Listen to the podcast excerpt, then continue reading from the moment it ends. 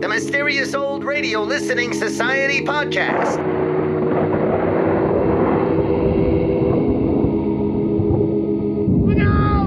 Welcome to the Mysterious Old Radio Listening Society, a podcast dedicated to suspense, crime, and horror stories from the golden age of radio. I'm Eric. I'm Tim. And I'm Joshua. We love mysterious old time radio stories, but do they stand the test of time?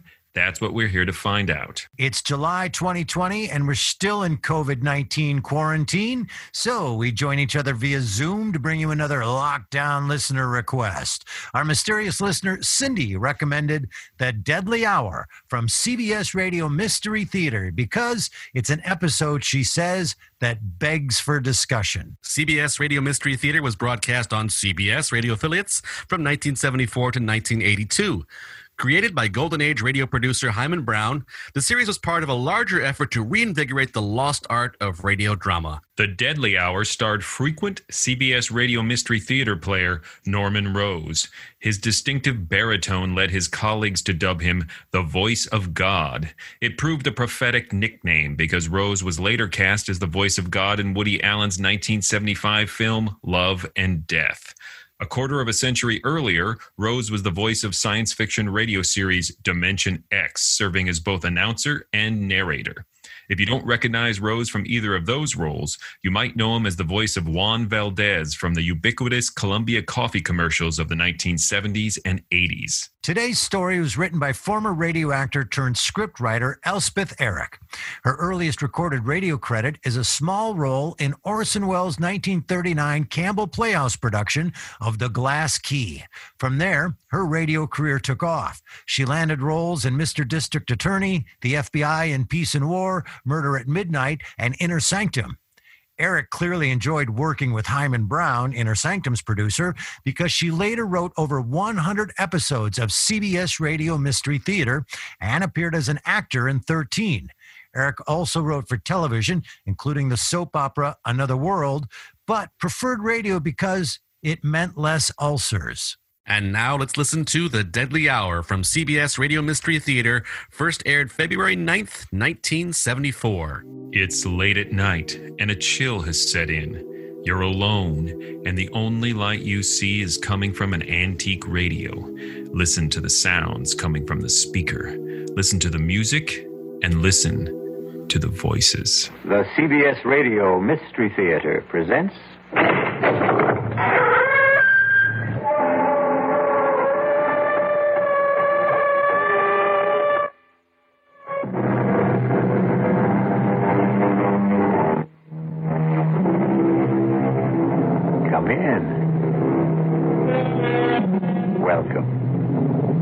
E.G. Marshall. Welcome to the sounds of suspense, to the fear you can hear. Relax and listen to the strange tale of a strange man. Though no more strange than anyone who has suffered what you might call a mutilation of the soul. And who of us has not, at one time or another, suffered such a mutilation? What means did we use to restore ourselves? How quickly did we recover? How well did we heal? The answers vary even as we vary. One man's answers are revealed, we trust, in the story which follows. I'm cold. So am I. It's the darkness I mind the most. Not to be able to see you. Oh, touch me. That would help. My God, where are you? Right here. Right here. I can't find you. Keep, keep talking. Keep talking. I'm here. Here. I can't. Here. Huh? Oh, here you are. Oh, darling, don't let go. Never. Oh, never. Never.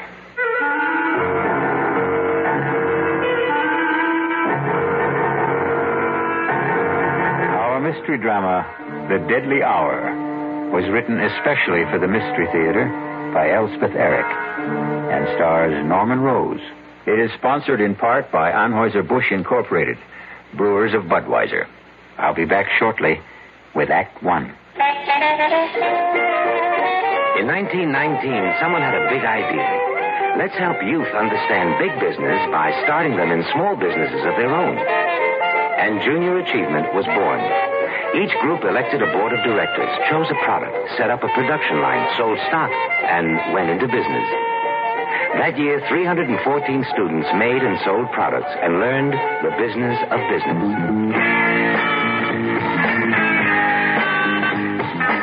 Today, Junior Achievement has grown to nearly 200,000 members.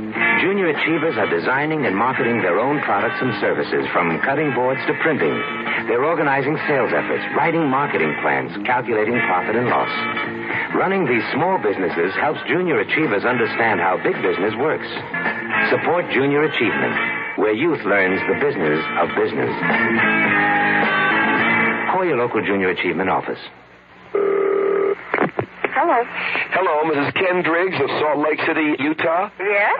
Mrs. Driggs, my name is Ted Brown, and I'm calling for Campbell Soup. And we're calling ladies in the Salt Lake City area asking if they'd like to sing the Campbell Soup jingle. Come on, you're kidding. No, honest, I'm not. And if you sing the Campbell Soup jingle for me, why, I'd love to send you a case of Campbell's tomato soup. All right, but if I sing it and you don't send it, I'll be awfully disappointed. Well, you just sing it and you see. Okay, goes, mmm, good, mmm, good. That's what Campbell soups are, mmm, good. That was just marvelous, really. And we're going to send you a case of Campbell's tomato soup. Are you're kidding. I'm not kidding. How cold does it get in Salt Lake City, by the way? Below zero sometimes. But if you like skiing, you don't mind. Uh huh. When it does get cold, good hot Campbell soup warms you up. yeah, that's right. Now you enjoy yourself, you hear? All right. Bye bye. Bye. The preceding recorded message was selected from random phone calls.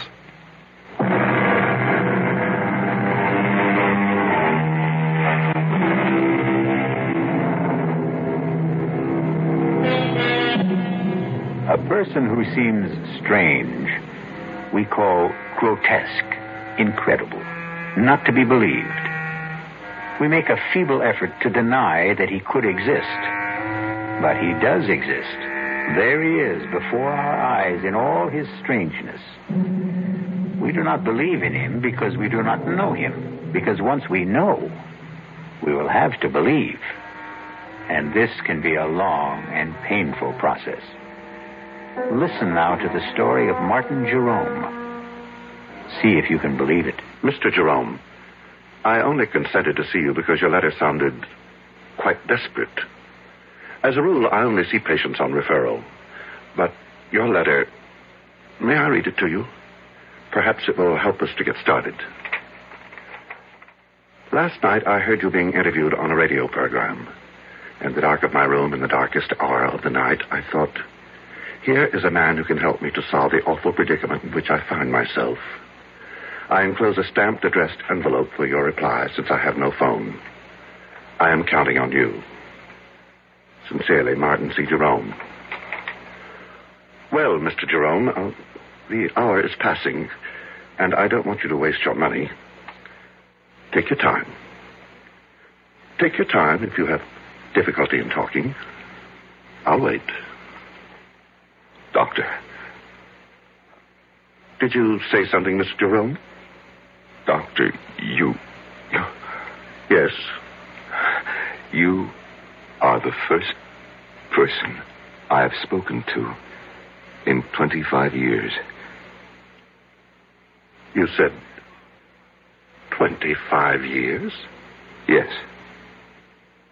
I begin to understand your silence. Can you tell me what drove you into this silence? I. I married a woman. Yes. The. the most desirable woman in the world. My Helen. My adored one. I never thought that an insignificant man like myself could even aspire to possess such a woman. And the day she said those words to me, I could scarcely believe my ears. You're a dear, Martin, and I'd love to marry you. Helen, I, I can't think why you'd want a man like me. because you're sweet. Let's get married right away. What about next week? The world changed completely for me. Everything became important, immediate. The sun shone just to keep me warm, and the breeze blew to make me cool. Me, Martin Jerome, me. I had been so, so blessed. Yes, it was a beautiful wedding. Helen had a great deal of money, and I was fairly well off. Many people came to the church, and even more to the reception. People of prominence. I knew them all. All but one. He was tall, unusually tall, as I am unusually short. He was handsome, as I am not. He was charming, self assured, very much at his ease, all of which I have never been. You couldn't help noticing him. Helen, who's that very tall man talking to your mother? The pale man with the black mustache? I've no notion, love. It's probably someone Mother invited. Good looking, isn't he? Hmm, sort of. Come on. Time to cut the cake. We sailed for Europe. My head was swimming with visions of the life I had embarked on. The good life, the beautiful life. One night on the ship, we were at dinner. Helen, look over there. To your right, against the wall, sitting by himself. Isn't that the man who was at our wedding? Five hundred people at our wedding, love. He's getting up from the table. The tall man, black mustache. Your mother must have invited him, you said. Well, then I guess she did. After dinner, we danced for a while. Then Helen said she had a headache, but I should stay and enjoy myself. Well, I, I tried, but I couldn't enjoy myself without her. I was too much in love for that. I watched the dancers for a while, drank a brandy. I managed to kill an hour, and then I went down to our stateroom. Helen wasn't there. When I stepped back out into the corridor, there she was, coming out of another stateroom about six doors from ours. Darling. You you weren't in our room.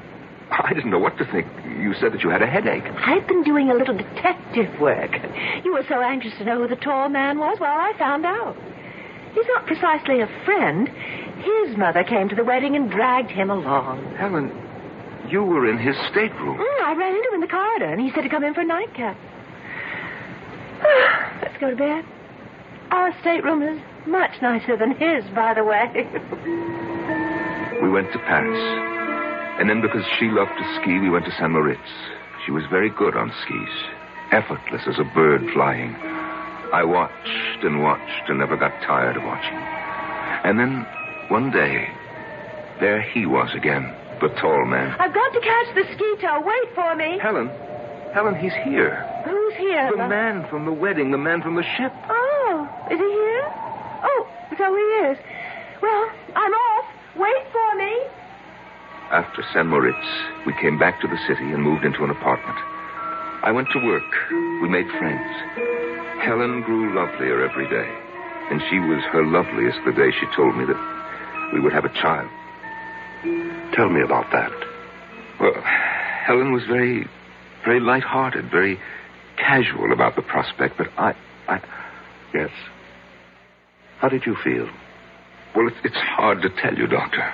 Oh, I know every man is, is what, excited, happy, I don't know, but I, I felt bowed down, Doctor, actually crushed by my own good fortune. That a man like myself, so petty, so pitiable, should be given a child by a woman like Helen. Have you always thought of yourself as petty and pitiable? I have. Why? Because I am. Go on. I could scarcely concentrate on my work once I'd heard the good news. Helen was on my mind all the time. And one day, I, I suddenly couldn't bear being in the office, couldn't bear being anywhere except where she was. And I rushed home. I, I suppose you know what I found. I think you'd best tell me. I, I hurried to the bedroom looking for her. I burst through the door. And in the bed, our bed, there he was. The man from the wedding. From the wedding, from the ship, from tow. He. He looked at me, standing in the doorway. He said not a word, but his red lips smiled. And then. Well, then the bathroom door opened, and Helen took a step into the room. Helen, all scrubbed and fragrant. She was wearing something pink. I think it was made of lace. And she. Doctor, she smiled too. While I stood in the doorway, she smiled. And then she said, Well, love, now you know. And the world rocked, and I felt as though I had died, but I hadn't. I was still standing there. Doctor, I've never I've never told what I just told you to anyone before. Not to anyone? It wasn't simply grief that I felt. It it was my pride that had been destroyed. My marriage to Helen had built up a sort of pride. I thought if she loves me, then I must be something. Oh, it is not a good thing, Doctor, to build your pride on what other people think of you. Or seem to think. No. No, it isn't. So I cleared out. That was 25 years ago. And I have not said a word to anyone until today. How have you lived? Well, I, I had a business, import and export. I kept the business, but I dismissed my staff. I had the phone removed and made arrangements to conduct my affairs by mail. I took a one room flat with a little kitchen, a bed, a chest of drawers, an easy chair with an ottoman. And to one side of the chair, my hi fi stereo set and my records. To the other side, my books. After my work, I'd sit in my easy chair with my feet on the ottoman, listen to my records, and read. Only writers who are dead, however. I'd read till about 10 o'clock, eat a little something, and go to bed. The next morning, go to work, work all day, and do the same thing all over again. No relaxation of any kind? No enjoyment? Well, vacation in the summer. I shut down the office for two weeks and take my vacation. Where do you go? I I take a train, uh, two trains actually, and a bus to a little town on the coast called Marsh Hills. You probably never heard of it. I'm afraid I haven't. No one has. And there's no reason why anyone should. And you spend your two weeks in Marsh Hills? Oh no, no. I, I merely stable my horse there. You have a horse? About 15 miles from Marsh Hills, Doctor, close to the sea. There's a cave hollowed out of the rock by the waves. And when I get to Marsh Hills, I arrive every year on the same day. They they have my horse ready for me, and I, I ride the 15 miles to the cave, and there I spend my vacation. In a cave? For two weeks? I walk. I canter my horse on the beach. I gather what edible herbs there are growing in the rocks. I, I, I boil them. They're very tasty, really. And at the end of two weeks, I return my horse to the stable and take my bus and the two trains back to the city. And you've lived this way for 25 years. Oh, yes. But, uh, Doctor, last summer, uh, last summer something happened. I arrived in Marsh Hills as always. My horse was waiting for me, as always. And we started off at a walk for the cave by the sea. There is always a certain excitement when I begin to smell the sea. And I know that soon I shall be out of sight and sound of any human being. There will be only the sea, the sun, the wind, and my cave. It is the most thrilling moment of the year for me. I suppose it's the only one. Soon I will have my solitude. At last, I'm on the sand. My horse feels the excitement as I do. I feel him extend himself. And as we round the last bend in the shoreline, I see it. I see it, my cave, my refuge. But, but last summer, yes, I, I pulled my horse up at the entrance to the cave. I sat listening to the rhythms of the ocean. And then, all at once, I heard a sound. A sound that I'd never heard before in that deserted spot. And the sound, Doctor, was coming from inside my cave. Never, never had I felt such anger. I was faint with hatred. I dismounted and I crept to the side of the cave where I knew it sloped to the ground. Quietly climbed the roof. I found a tiny chink in the stone, no more than an eighth of an inch wide. I put my ear to it. Beneath me, I heard laughter. Laughter and tender words and all the sticky, silly sounds that lovers make.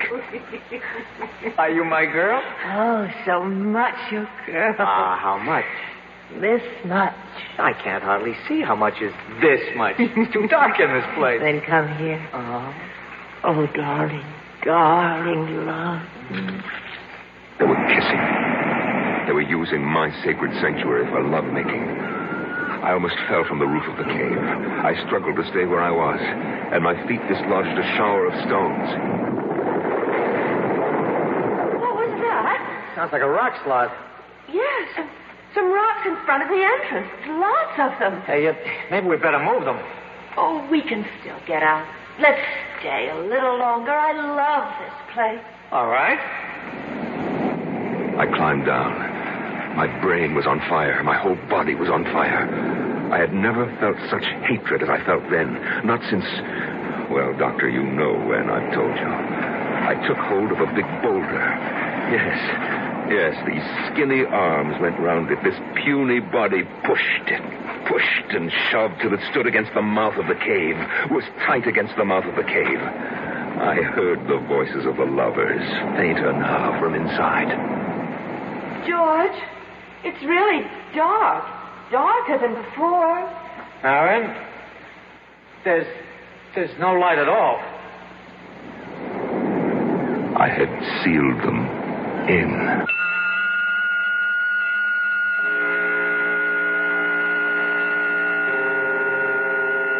Is darkness? It is the state from which we emerge, and it is the condition to which we return. We come from the darkness of the womb, we leave for the darkness of the tomb. In between is light and life. I'll be back shortly with Act Two.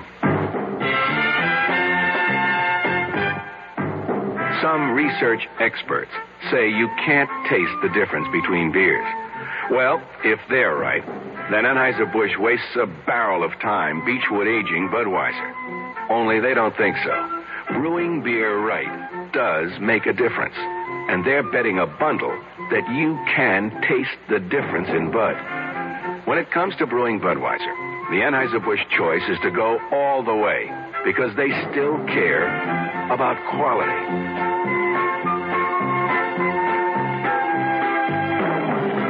This way.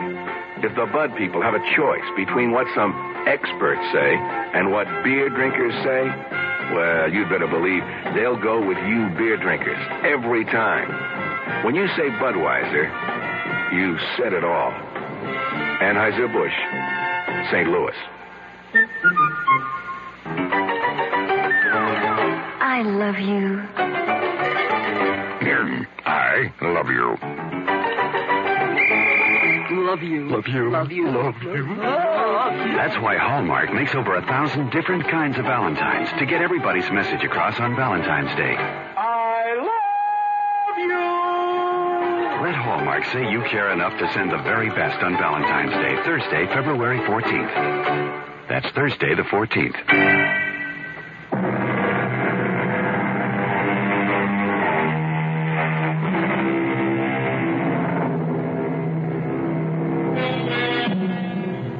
Marvin Jerome, 50 years old, has not uttered a single word to a living soul in 25 years.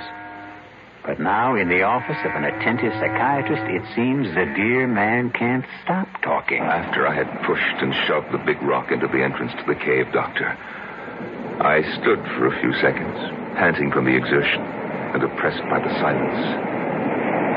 There was only the sound of the wind and the water. I thought of the lovers locked inside. What were they doing? What were they saying?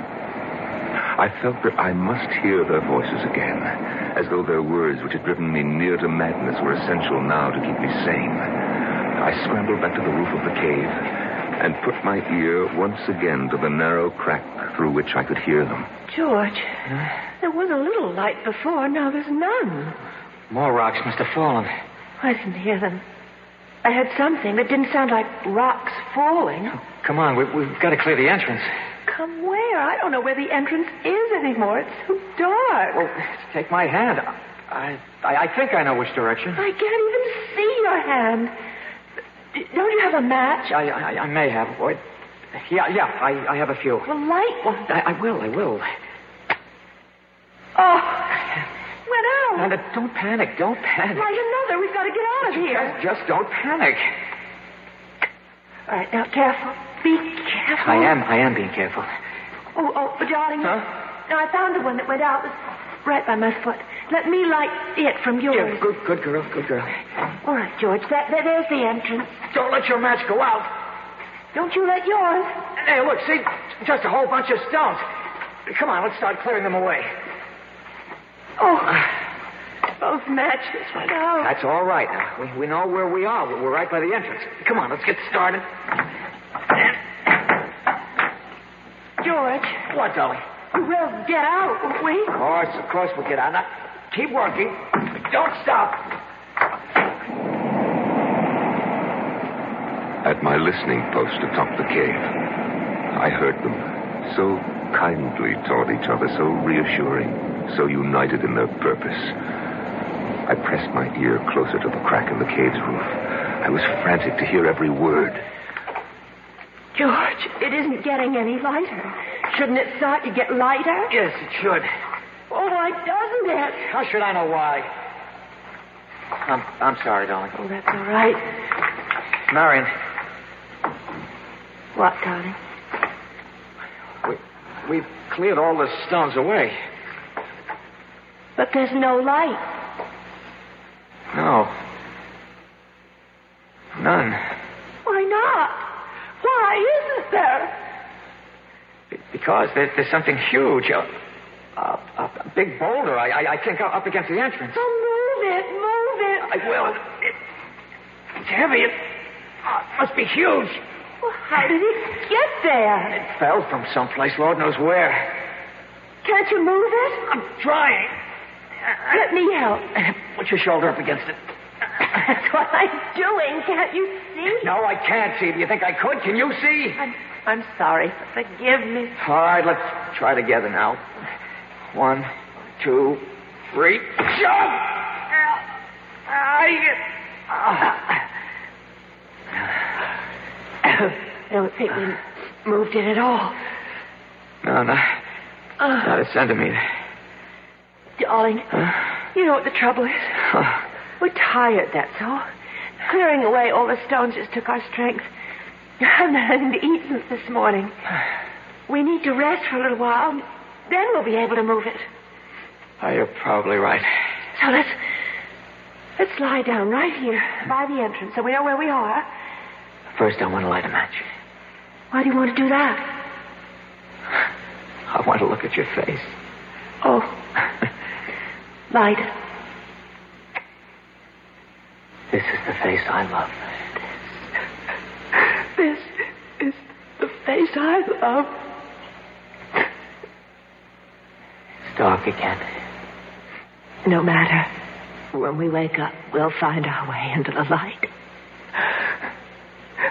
Sleep now, my darling. The thought of them lying there. No, the vision of them, for I could see them. The image was so strong. The two of them pressed close, their arms entwined, their hands clasped. The two young bodies fitted so tightly together against the dark and the cold. The nameless memory crowded in on me. And I knew. I knew what it was I remembered and would not name. And it was. It was. Love. Love. It was love that I remember. I'm sorry. I'm sorry, Doctor. For what? Oh, for, for crying like this. If there is anything to be sorry for, it's that it took you so long to cry. All I really know is that when that word came into my head, What word? the word, the word, the word love, I shrank from it as though it was tainted, poison. Yes. And then? And then, oh, then, Then, Doctor, I, I, I climbed down, I got on my horse, and rode back to Marsh Hills. I took the bus and the two trains back to the city. You what? I opened up my office. I took the dust covers off the furniture in my flat, and I resumed my old routine. Didn't you. Didn't you ever think of. of them? I'd shut them out of my mind, just as I'd shut them in the cave. You didn't worry about them or, or anything? Well, they had each other. Mr. Jerome, I have to tell you, I'm. I can't help being shocked. Forgive me. Go on. Well, after a while, the old feeling of loneliness came back. You see, I. I missed them. Missed them? Yes, it may sound strange. Indeed, it does. I began imagining what they might be saying to each other. I couldn't know for sure, of course, but I imagined. I'm cold. So am I. I'm hungry. I, I, I can't find you. Keep talking. Keep talking. I'm talking. here. I'm here. I, I can't. Oh, oh, oh. Oh, there you are. Oh, darling, don't let go. Oh, never. Never. I invented their conversations, of course, but I was fairly sure my inventions were accurate, or, or nearly so. You simply left them there. Mm, for two weeks. And then I was suddenly seized with the desire to hear their voices once more before, well, before they were silent forever. I closed the office, closed the flat, took the two trains and the bus to Marsh Hills. They were surprised at the stable to see me back again so soon, of course, but they saddled my horse and I set off for the cave. The old excitement came back when I started to smell the salt air. There was the familiar thrill which I had looked forward to each summer for 25 years, till they had invaded my kingdom by the sea. Such a tiny kingdom, a cave no bigger than a tool shed, with no comforts, no conveniences, and they had taken it away from me. Ah, on the sand at last, we round the last bend, and I see it. My cave, my refuge. And even from a distance, I can see that the big boulder still stands wedged into the entrance. What did you do then, Mr. Jerome? I, uh, I dismounted. I climbed to the roof of the cave. After all, I had made the long and rather arduous trip to hear their voices once more, if I could.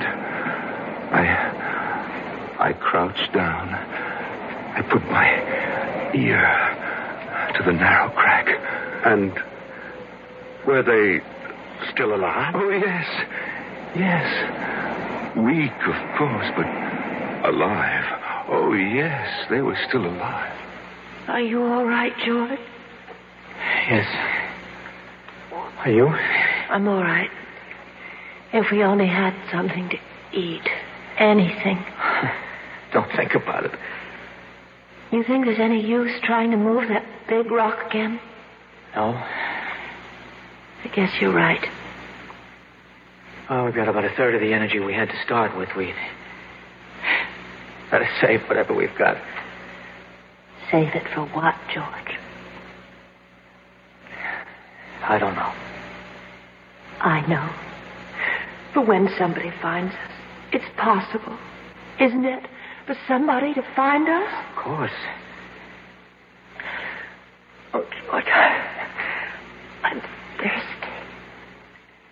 Can you find the place where that trickle of water runs down the side? I think so. Feel along the cave wall to your right. So, so black in here. You, you should be there by now. Light the match. No, it's the only one we have. George, wasn't there a sort of a, a ridge, a, an indentation where the water trickled down in some moss? That's right. And I, I think I found it. Oh, good. There's no water. There must be. There isn't. Then you're in the wrong place. Didn't you find it? You're so smart. I know exactly where. It's about here. I remember this. It ought to be right here. Yes, I... it ought to be, but it isn't. It ought to be, but it isn't. Marion, Marion, shh, shh, shh. No, food. Now there's no water. What become of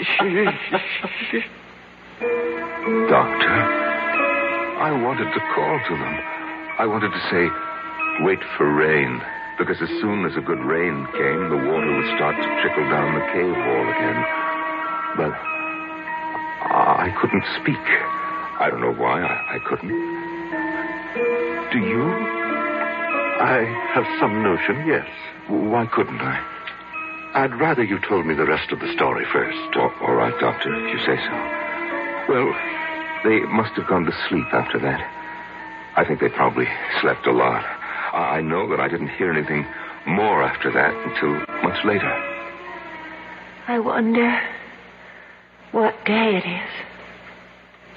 Well, it was Saturday when we came down here, wasn't it? Yes. Well, it must be, uh, uh, I, don't, I, I, I don't know. We've been here a week, I think. Uh, more than that. Much more? About a week and a half.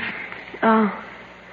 You think it's Wednesday? Or I. Yeah, I, I, I, I think so. if it's Wednesday, then we've been here 11 days. Something like that. What difference does it make? I'd just like to know, that's all. Oh, don't be angry, darling. Doctor, I had the craziest impulse to whisper to them, It's Tuesday. I almost laughed. Why do these ludicrous ideas come into our heads at the weirdest moments of our lives? Perhaps it wasn't as ludicrous as you thought. Of course it was. I was there to watch these people die. Listen to them die is more like it. And I still wanted to tell them what day of the week it was. If that's not ludicrous, I don't know what is. Tell me, what happened next? Oh, I went to sleep on the roof of the cave.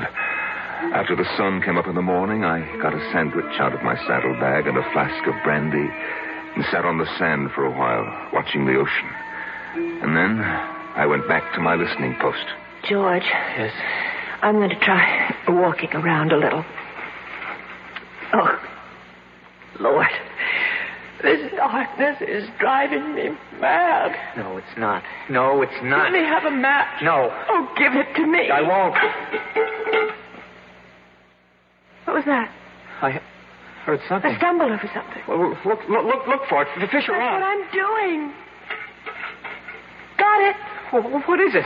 Uh, feels like a little sort of a pan. Pan? Uh, well, about four, five inches wide. Enamel, I think. Feels like enamel. It's a little pan to cook things in, the sort of thing campers might use. Wait, wait, that, that, that means somebody's been here before. And that means whoever was here could come back. Or somebody else could. I, I, I mean, this cave is a place people come to. We're, we're not the only ones. We're not the first. Other people have. They'd stumbled across the little enamel pan I had used to boil my herbs in. I couldn't bring myself to speak to them, but I took a packet of matches, the cardboard kind, and I wrote on it, I am here. Just that. I am here. And and I slipped it through the crack in the roof of the cave.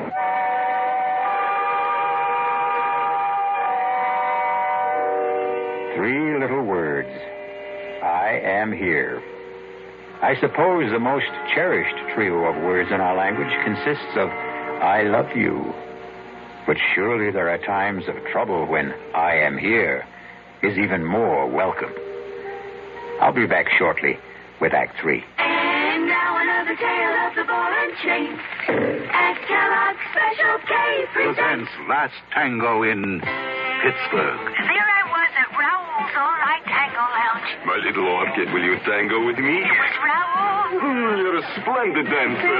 But what was that? I was what? That sound effect. Oh, I'm a few pounds overweight, and this ball and chain points out how my extra weight can get in the way. I'm pointing you back to your chair. Our heroine decided to lose that extra weight. She exercised and ate smart at every meal, starting with a Special K breakfast. A bowl of Special K, skim milk, tomato juice, and coffee. It's less than 240 calories, 99% fat-free, and 100% delicious. After a while, she was rid of the ball and chain and back at Raoul's. Darling, you're looking fantastic. What a happy ending. What an ending? We're just getting started. Raoul, hmm? get lost. Your happy ending could begin with the Kellogg's Special K breakfast. And that's another tale of the ball and chain. Give your hand to a friend. Give your heart to your heart. Give your cold. Contac the sooner the better. Hey, I'm back. How's that cold? Rotten. Get the Contac? I got everything. Contac, cold tablets, and this liquid. Oh, no. Honey, it's all cold medicine. Well, sure, but it only takes one Contac for up to 12 hours continuous relief from sneezing, drips, congestion. For that, I'd need six of your cold tablets. Two every four hours. Or three ounces of nighttime liquid. One every four hours. Or just one Contac. The tiny Tide pills do it. Well, it's all cold medicine. Those others contain antipyretic analgesics. The liquid, antitussive, and alcohol. They're not in Contac. Six or three or one. I choose the one Contac. Me too. And I'm the one with the cold. Give your cold. Contac the sooner the better. Six or three or one. When you catch a cold, take Contac. Only as directed.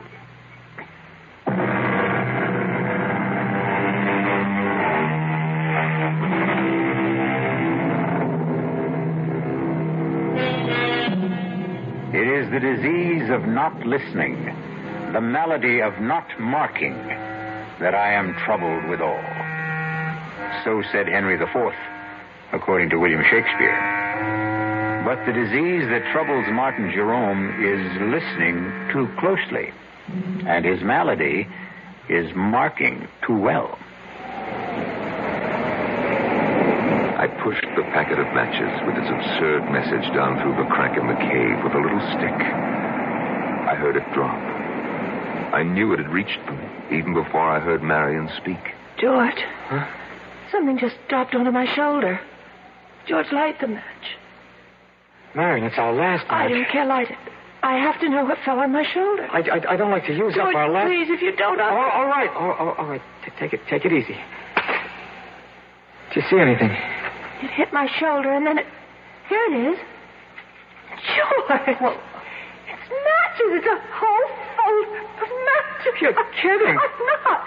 There's something written on it here, George. Wait a minute. It says, I am here. Who? Who? Who is? Who's here? I don't know. I... I... Oh, oh my God! That's the end of the match. I held it till I burned my fingers. I'm sorry. I couldn't. it's all right.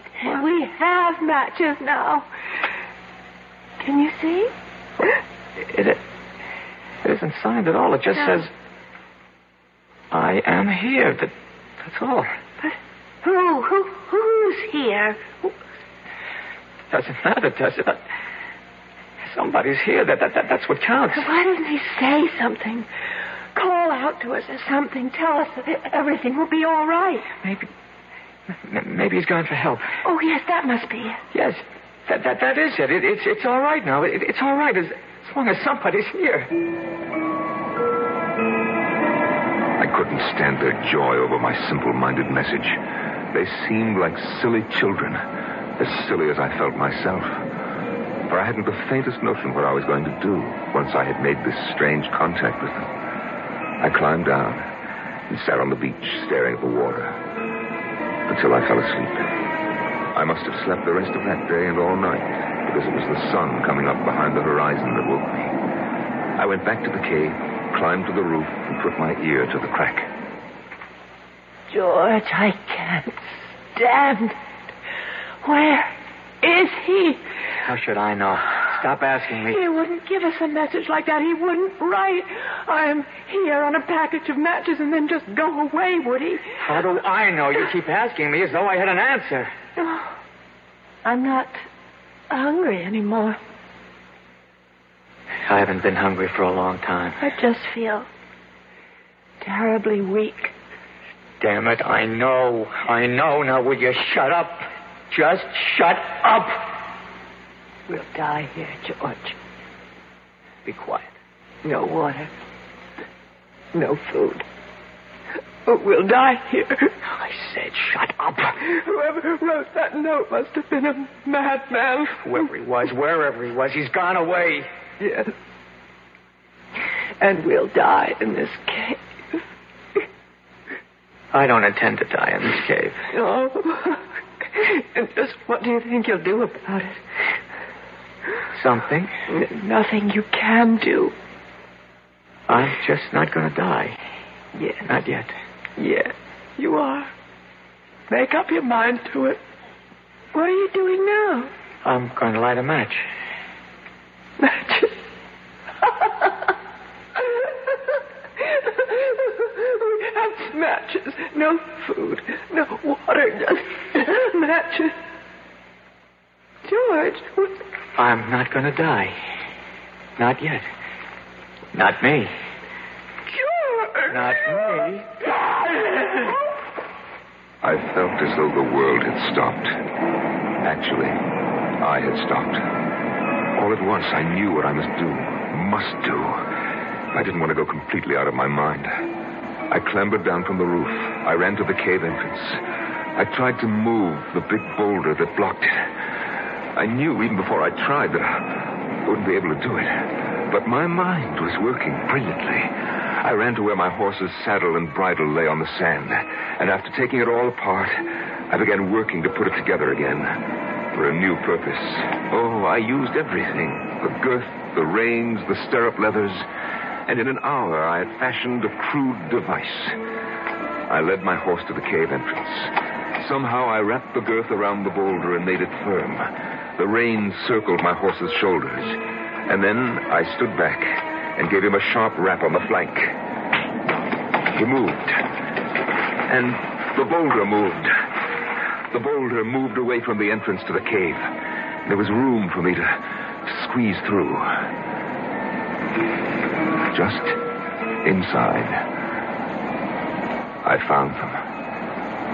She lay there in a faint. He lay across her. And his teeth, his teeth were sunk in her breast.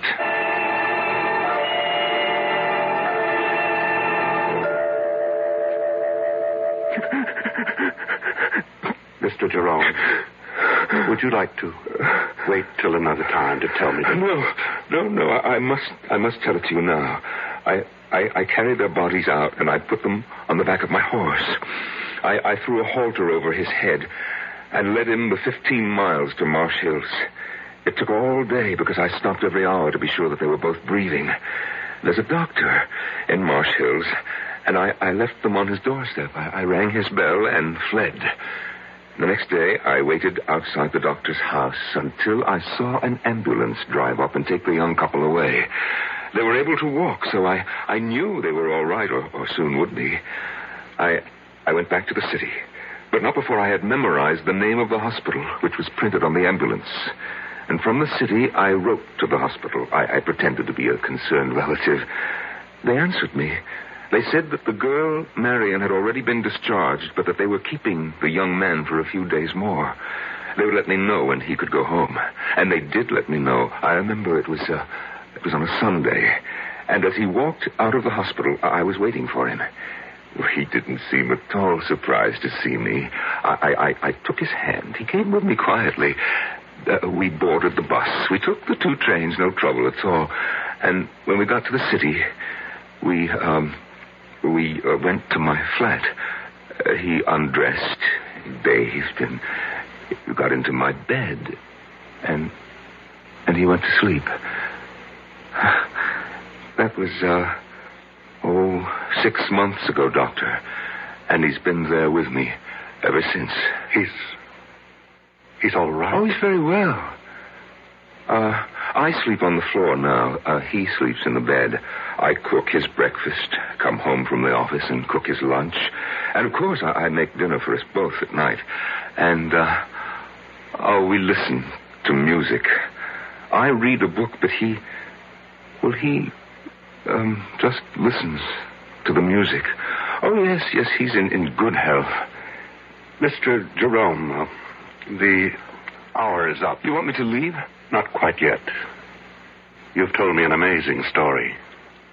As amazing a story as I've ever heard. But tell me, just what is it you expect of me? What do you want me to do for you? Huh? Oh, why? Why, nothing, Doctor. Nothing. Nothing at all. I, I don't want help for myself, Doctor. I, I want help for the young man.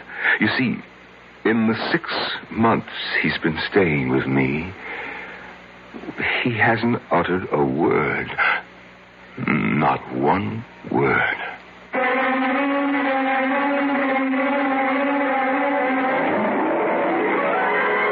Go see the doctor, young man. Yes, George. He can help you to unburden yourself. He will make the words pour out in full confession, and you'll feel the better for it. Why, look. Look what he has just done for Martin Jerome. As the deadly hour passed. I'll be back shortly. Young I may be, but still I'm a man. Just turned 18 and I'll do what I can to find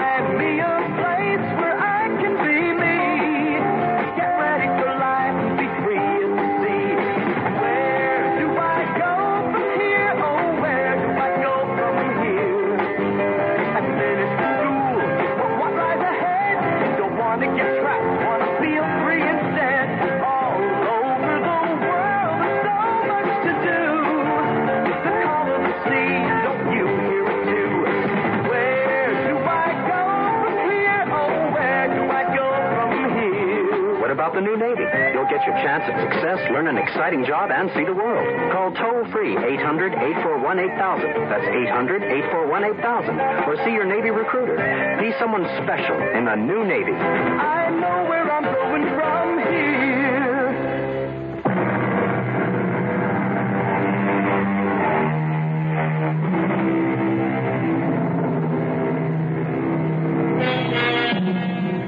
You've heard of the seven wonders of the world the Grand Canyon, the Taj Mahal, Niagara Falls, uh, and I forget the other four.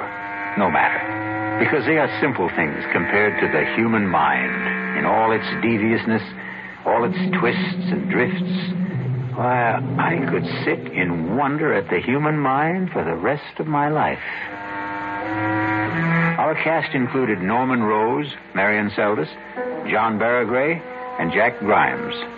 The entire production was under the direction of Himan Brown. Radio Mystery Theater was sponsored in part by the Kellogg Company, makers of Kellogg's Special K cereal. This is E.G. Marshall inviting you to return to our Mystery Theater for another adventure in the macabre. Until next time, pleasant dreams.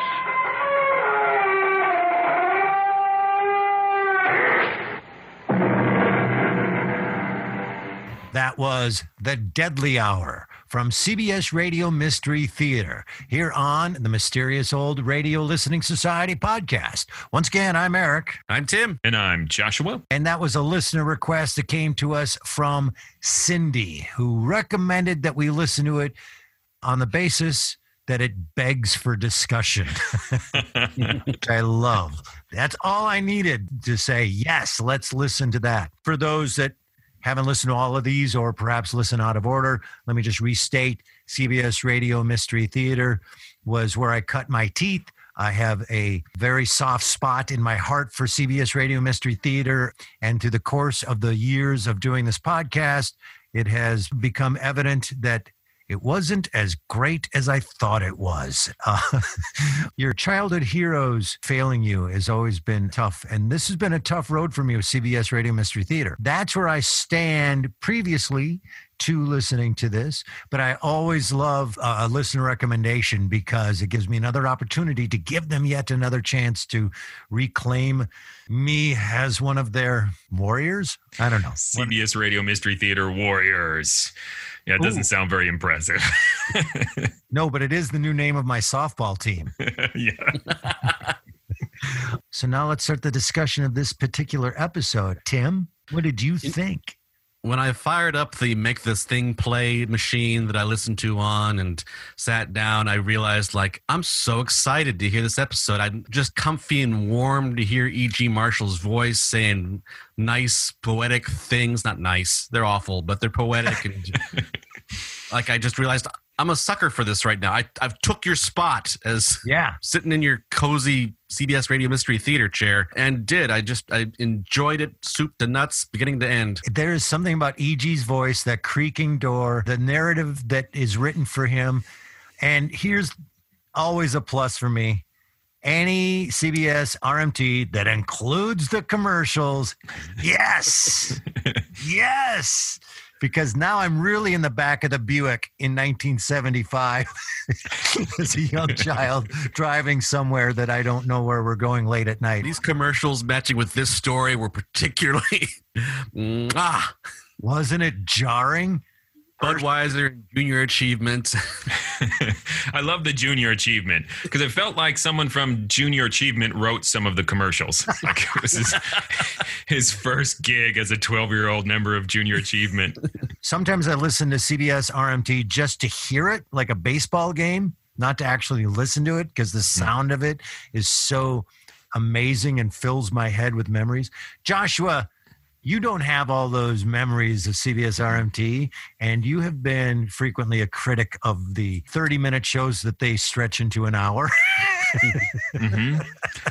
how did you how did you land on this? I think this one uses its format quite well. And to jump back to the commercials, one thing I like about listening to episodes with commercials in is that it really delineates the three acts and you begin to understand the structure underlying the 45 minute script if there is indeed a structure. Sometimes it underscores uh, that it's very meandering and repetitive. However i feel there was enough crazy perplexing variety of ideas to more than last the 45 minutes because you are after 45 minutes still left with a lot of questions that Yeah. you, you are sent out into the old time radio wilderness to figure out yourself That was like my singular thing I liked best about this was it both captured the essence of really old fashioned Edgar Allan Poe style of story with really modern psychological of is anything in this story reliable as to being true? So I love the show, and I want to say, Cindy, thank you so much for reestablishing my faith in the show because I found that episode gorgeous. I loved it. I love the mechanism of being in the office with the doctor to retell the story. I love the performances and I love the story being so devastated that he doesn't speak for 25 years and gives you a real sense and empathy for how broken he was. And you want him to have revenge. So let me ask you a question. Did you interpret that the couple in the cave is his wife and her lover? Yeah. Because they Oh, have wow. totally different names. His wife is Helen and she's Marianne, and the gentleman in there is George, although they never name the tall, handsome, charming man with a mustache. So we have an awesome choice right now. We can either do an edit in this podcast or we or we can discuss the fact that I thought it was them. I think we should roll with it. Okay, let's roll with it because what? Well, his reaction is a, a vengeful reaction. He is projecting his feelings toward his wife and his wife's lover onto those two people. So I think it's legit on a first listen, think it's them because he treats them as if it's them. Emotionally, he treats them that way. Well, it certainly makes makes a lot more sense that they just didn't randomly find this cave and it happened to be his cave. But partly it's because he's such an unreliable seeming narrator, and his story has an almost dark fairy tale quality to it. So it seems fitting that they would just show up there to bedevil him. Uh, but I think it's clearly another couple. No, no, I'm not arguing it anymore. Let's be honest. I feel kind of stupid right now because I went, oh, now they're in the cave, those two, and I never stopped to listen to their names. Don't feel stupid. I thought so on my first partial listen, and I had to halfway through back up to see if I heard their names or not. But that's because he acts so angry. I jumped to your same conclusion, but then heard them be given different names. That changes everything. I know. You realize that right now on, on this podcast live, people are listening to this and they're listening to me go, wait, what? This is a whole different story now. It's darker. Yeah, it's darker. He's trying to listen in on the intimate details of the love between these two total strangers, if Yeah. that's indeed what happened. Holy crap. That's why the shrink is so shocked when he casually mentions, and then I went back to my regular life and, and left these two strangers sealed in a cave. So imagine now that I'm thinking all the way up until, I don't know, 40 seconds ago, I'm thinking, so he befriends the, the guy that his wife had an affair with. Mm-hmm. He moves in with him and takes care of him for the rest of his life. That's as crazy as any other interpretation, I think. I think my story's better. Let's back up because there are many different ways to interpret the story itself. Do we start from the fact that we think the story is just Martin giving his tumultuous emotions some kind of narrative to express how he has healed, as E.G. Marshall calls his wounded soul, or something? He has a really strong phrase at the beginning. We've all had this destructive thing done. to our Mutilation of Um, the soul. yeah, mutilation of the soul. So is this all him working out his feelings through a made up story, or did this all actually happen? And what I think is great about the story is it works both ways. Yeah, uh, by the end, I had no idea if he actually did marry this woman who had this paramour and that he didn't speak for 25 years and then had this cave. Or was he, in fact, the guy who was trapped in a cave with his wife that he started to eat her? I, mean, I think that's a a legit interpretation. Which character he is, if there are more than one character, is the story real at all? Um, hold on a second, guys. I'm gonna. These are my notes, and I'm just gonna throw these away because, because I didn't catch any kind of nuances like that. It's because the ending is so ridiculous Yeah. that he would take this guy in and that he also, by coincidence, would completely stop speaking that you question everything that's said. Well, I'll say this, Tim. I did write down you met the guy coming out of the hospital, and neither of you spoke a word, and somehow came to agreement that he would live with you and you take care of him because he states at the beginning that he never he hasn't spoken to anybody until this moment. Which means that he could not have spoken to that guy that he met at the hospital, which means that those two didn't speak to each other, yet figured out how to become roommates, which to me is a flaw in the story. Like, ah, what, what's going on here? But now, as Tim's putting it, I think he's right. I think it's Fight Club. I think he is that guy.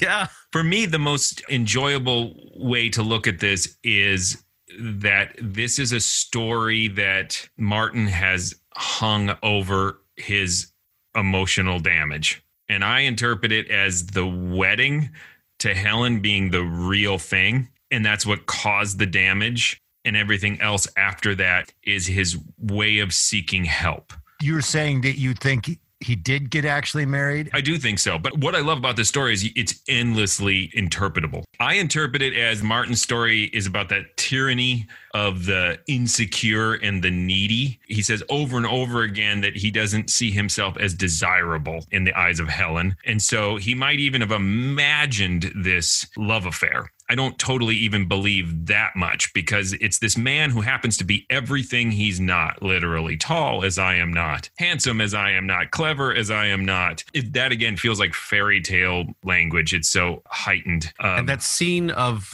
well, I guess now you know, and they're all laughing at him seems, again, like that's ridiculous and weird. And it seems unrealistically skewed through his perception if it happened at all. And did you imagine her coming out of the bathroom hugely pregnant? Because in the scene beforehand, uh, they're going to have a baby, and that also just disappears. And I, I don't think that's just the writer forgot Yeah, about. did imagine a little baby with a mustache. he never mentions that he has a kid somewhere. Mm-hmm. Oh my God. Again, I just miss so much stuff. It's yeah. deliberately doing a lot of sleight of hand. Well, it- there's that self fulfilling prophecy when someone is so insecure. And that's what I felt this whole affair thing was. Whether it was imagined or if it really happened, there comes that point where you are so needy and all your self worth is drawn from another person until they finally don't have any more to give you because this guy Martin's always going to see himself as pitiable and puny and pathetic until it actually comes true. because he can bring nothing to this relationship. And that's that really interesting full circle where suddenly there is someone more broken by love, more pitiable, that draws him out of this kind of emotional stagnation he's in. So now he can speak and be the person that gives this other man self worth and sort of repeating this kind of sick, twisted relationship. What do you think of the take that this couple trapped in the cave might be his projection of getting a more realistic view of what his own marriage was. Because it's interesting that I mean he doesn't see them at all for weeks um, but is still just sort of letting them seep into his mind through this little crack in the rock that he's listening to. Mhm. and he goes back because he has to hear more of what they have to say. Um, it's almost like as he goes away he can't imagine their voices anymore. He has to hear it. Yeah no i think that is a legit reading of it. And he's horrified by their love. He's repulsed by it but he wants he wants to Yeah. come back and experience it's kind of like that idea when you're starved and food is both like i have to eat more food but then it also makes me sick because i haven't had any and they so literally long. reach that point of i'm Yeah. no longer hungry But then it is pretty ghoulish and shocking when he turns around and attacks her and just bites into her in this act of savage cannibalism. I wrote down out of all the things he could have bit into first, why would you start there? You should start with the leg, start with the arm, and going like there's no meat there. What are you doing? and now that we're having this discussion, I'm realizing that's probably a metaphor again. That's probably some kind of thing that isn't a thing. And so now I'm not in this discussion because none of it anything. There by was no funny base- coincidence i just watched a video about cannibalism A An cannibalism tutorial? no, not specifically. It was about expert survivalists examining different movies and how they depicted extreme situations. And he was talking about the movie uh, Live and said, like, God forbid anyone should have to eat anybody, but if you do, eat the butt. Also, my improv group name.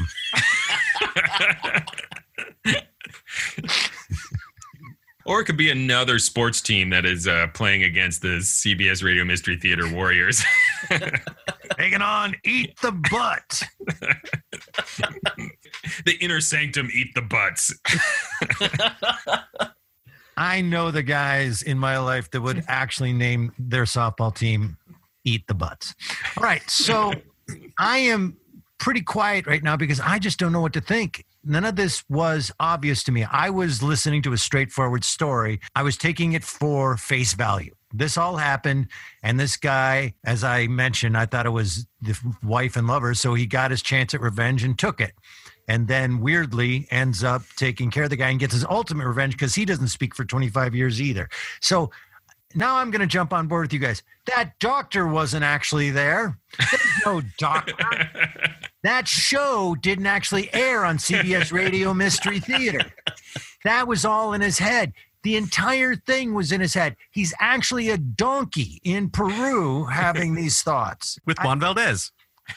right, with Juan Valdez. I don't know what to say. I am so confused now. So say I this. still think it works as a literal story. And the fact that it doesn't always make real world logical sense, it keeps making thematic sense. It, it has that Kafka quality where it feels both like something you might experience in real life and also in a dream and blurs those lines. I really love the moment when he drops the matchbook in with the I am here. It's a great example of what I, I was just trying to describe, uh, but I can put it in more concrete terms because it literally works in this real world physical way that when the couple sees that, their hopes are raised, they are excited. And then when nothing happens, it dashes their hopes and leads to the terrible moment when the boyfriend or husband or wh- whoever is turns on her decides to cannibalize her. But also, it's this great metaphorical thing where he wants to speak and can't. And it's this sort of first opening up by literally just saying, I'm here, I'm present. And that's the most I can be. That's the tiniest step out of my world of isolation is to just merely let you know I am here. I took that I am here line back when I thought the show was something else. I took it as since his divorce and his wife and probably everybody in his life have made him feel invisible and now made himself invisible to the world by not speaking. And this feeling of invisibility is something that people feel unrecognized or no one is paying attention to them or not being seen, Mm-hmm. not literally, but just not feeling like anybody cares. And so I thought it was brilliant that he wrote I am here is this idea of reaching out of I am somebody. I am here. I exist. Mm-hmm. Someone please notice me and give me credit for being of value. That's None a of that- strong interpretation, especially mm-hmm. because he writes it on a matchbook of like they are literally blind, and he's literally going to give them the capacity to see.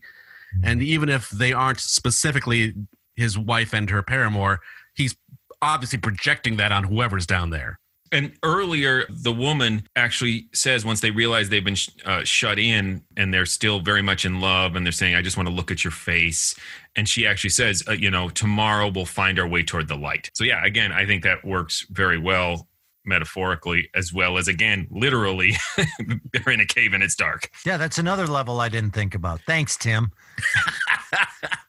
there's so many great little moments too when he goes home every night he arranges somehow to work via the mail which i would love to just do my job via snail mail.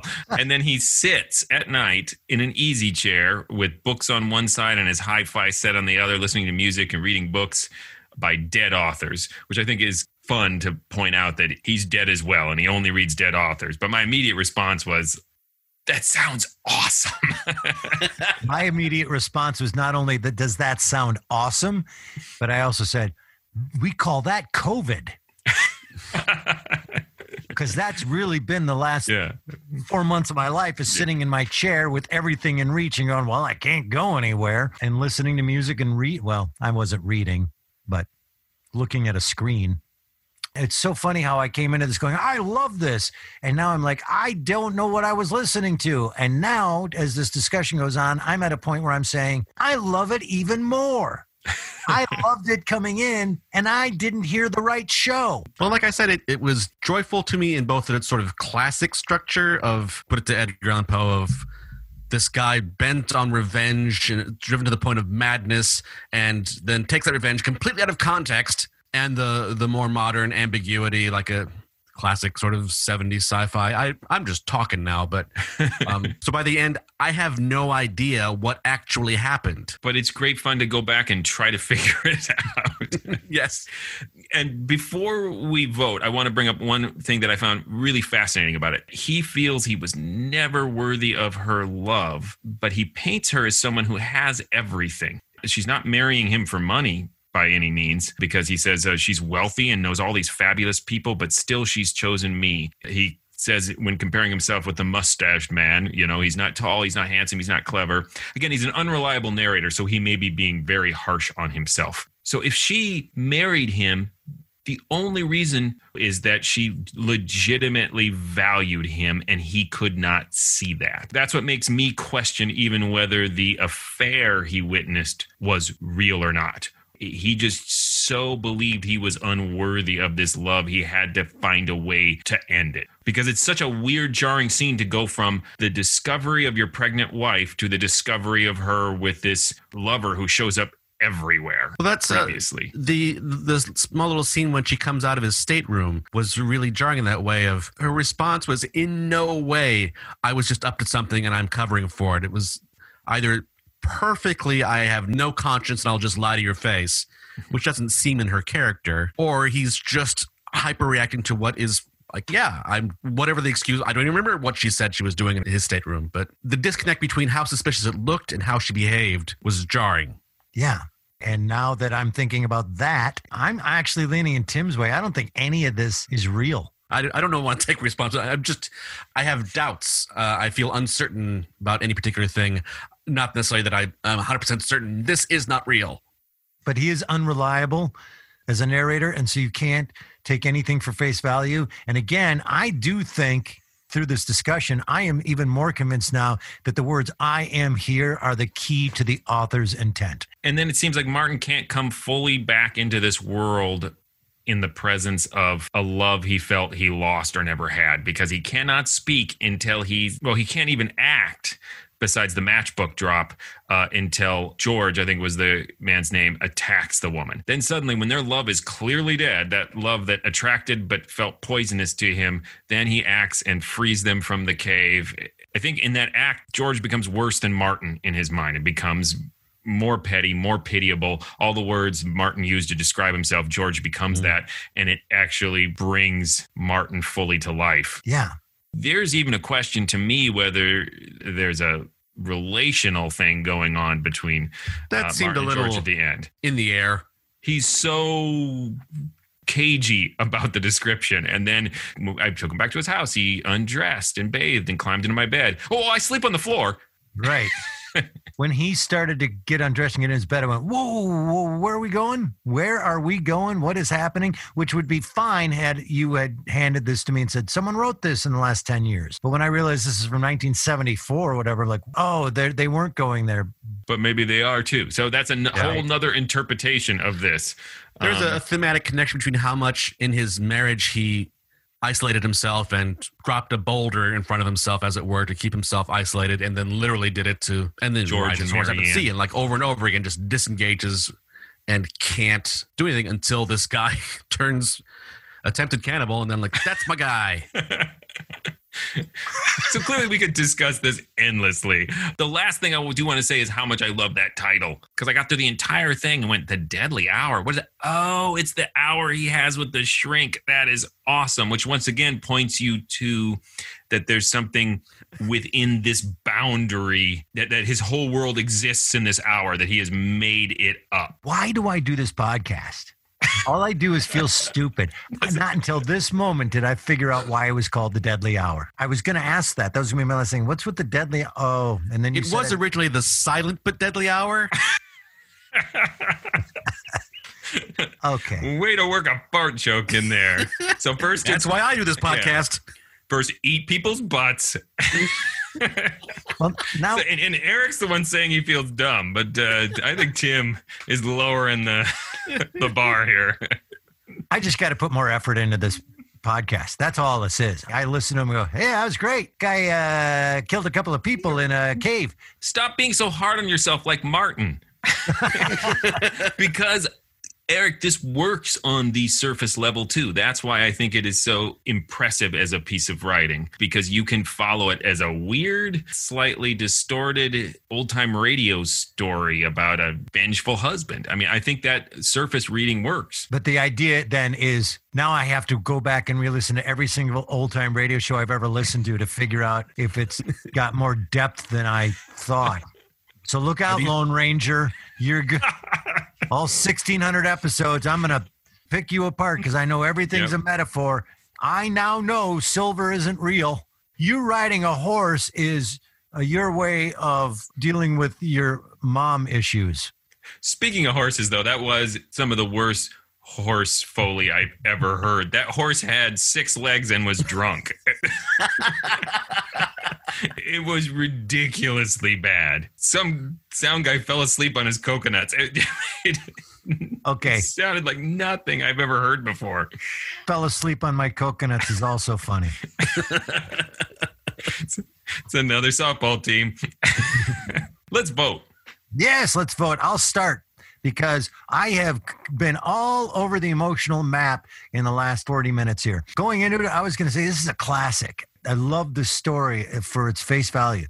Now, with all this discussion and possibility and things I didn't bother to think about or didn't occur to me, because I got done and just said, All right, what's next show I have to listen to? Moving on. I w- will double down on the classic. I think this makes it even better. I will also say that I loved production value of it, other than the horse, the drunk six-legged horse. I loved the performance of it. I loved the pace and the timing of it, and the it flowed very nicely. It was a legitimately easy 45 minutes to listen to. Junior Achievement commercial was really well done. Some amazing performances. So I, I will stick with that. And I'm going to say this is a classic. I think this is a really great, great piece, even better than I thought when we started. I finally remember the the commercial that really hit a crazy note was the ball and chain. If you listen, Ah, the old ball and chain. if you listen to CBS RMT, Special K was a frequent sponsor of the show. And that commercial, the old ball and chain commercial, appears in a lot of the old episodes. So I'm used to hearing that commercial. Are you too heavy for tangoing like that? But what? Who isn't? really? I'm going to call this a classic. It is not their typical sort of must listen to radio thing, but the script is, it has so many layers. It, it stands up to so much interpretation. It's so rewarding just to listen to as enjoyment. Uh, it might just be I sat down at the right time in the right place to, I'm going to enjoy the heck out of this episode of CBS RMT. And I did. I called it classic. Yeah, I agree with you guys. I think I've mentioned this a couple episodes ago, but my definition of classic is can you listen to it again and get more out of it? Certainly you can. I think you can just keep mining the sucker for weird stuff. I mean, one of the things we didn't get into uh, that I loved about it too is I felt there was a really strong integration uh, with the thematic story elements and E.G. Marshall's interstitial dialogue. And sometimes it really just feels like he's just reading out of a thesaurus to fill time.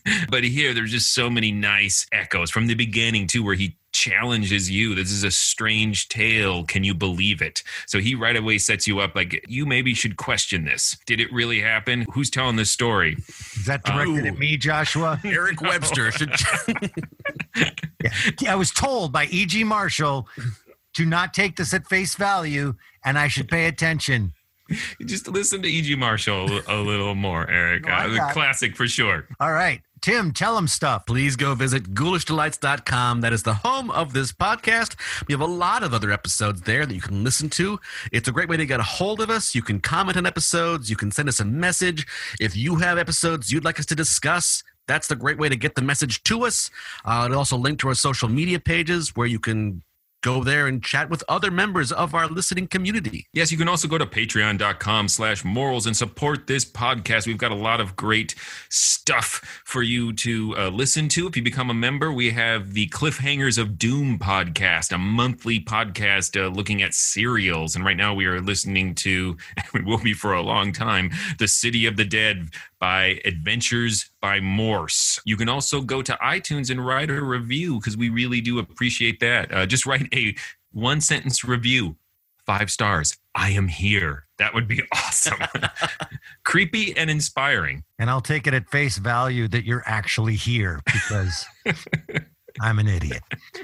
Also, you can see us performing original works of old time radio shows by going to parksquaretheatre.org or ghoulishdelights.com. Park Square Theatre and Mysterious Old Radio Listening Society have partnered here in the summer of 2020. We are doing original works, recording them in studio, and then you buy a ticket and you join us on Zoom and we play those recordings edited produced recordings back of these original shows to you and then we have a q&a afterwards. In this month of june of 2020 we have another show coming up in july july 20th of 2020 and we are doing an episode of candy matson that is a lost episode that the script exists but not the recording so we're going to bring that one out. And then we're doing an original written by tim uren which is called minnesota hot dish No, The just- Minnesota Goodbye. which is a mystery thriller that Tim wrote. So please join us for that. All right, what's coming up next?